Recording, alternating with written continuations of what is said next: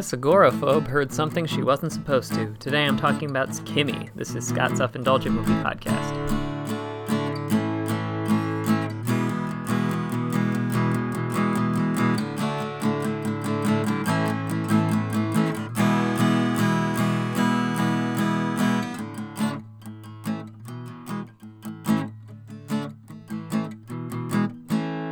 Hello, movie friends. Welcome to Scott's Self Indulgent Movie Podcast. I am Scott, and today we're talking about Kimi, which is the most recent movie from Steven Soderbergh, and it's available on HBO Max. And I thought it was pretty good, all, you know, intentional limitations and everything. So without further ado, let's get started. If you've ever wondered why big name directors aren't making a bunch of smaller movies for adults, well, hey, at least one is. That fella is Steven Soderbergh, who's been on a hell of a run when it comes to putting out for adults movies at an impressive clip, almost once a year. The results are a mixed bag, with some hits, see Logan Lucky, and some well meaning misses, see The Laundromat. So this time around, he's put together another low budget thriller that plays like a modern version of The Conversation, called Kimi. Zoe Kravitz plays Angela Childs, an agoraphobic woman who works as a data analyst for a new Alexa esque system called Kimi.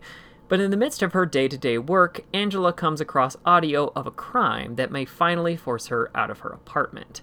So I really like this movie. It's a very effective version of what it's trying to be, the acting is all solid, and it's fun to see Soderbergh play around in a genre he's been playing around in for almost a decade. And I really like Angela as a character. A lot of movies that portray something like agoraphobia aim for melodrama. We're talking full mental breakdowns, writhing on the floor, what have you. Kimi doesn't do that. Instead, we see Angela almost do a bunch of things and see how her fear affects her personal and professional relationships. They even mention how COVID negatively affected her outlook and her progress. It's a more even keeled look at debilitating fear. It also means once Angela decides that she has to do something and leave her apartment, Soderbergh is free to go wild with the camera, be it via Dutch angles galore, rapid zoom ins, and bird's eye views to capture her feeling of unease and being followed. You can tell these are the sections that Soderbergh was looking forward to in a really great way. Likewise, I like how the film uses technology as a baseline for how and why the crime happens. But the real reason it happens is greed. Kimi itself isn't to blame, it's the fact that the entire hierarchy wants to put their head in the sand or actively sabotage or harm Angela, who understandably won't give this up. In addition, the movie never treats Angela like she's off base for pursuing this audio.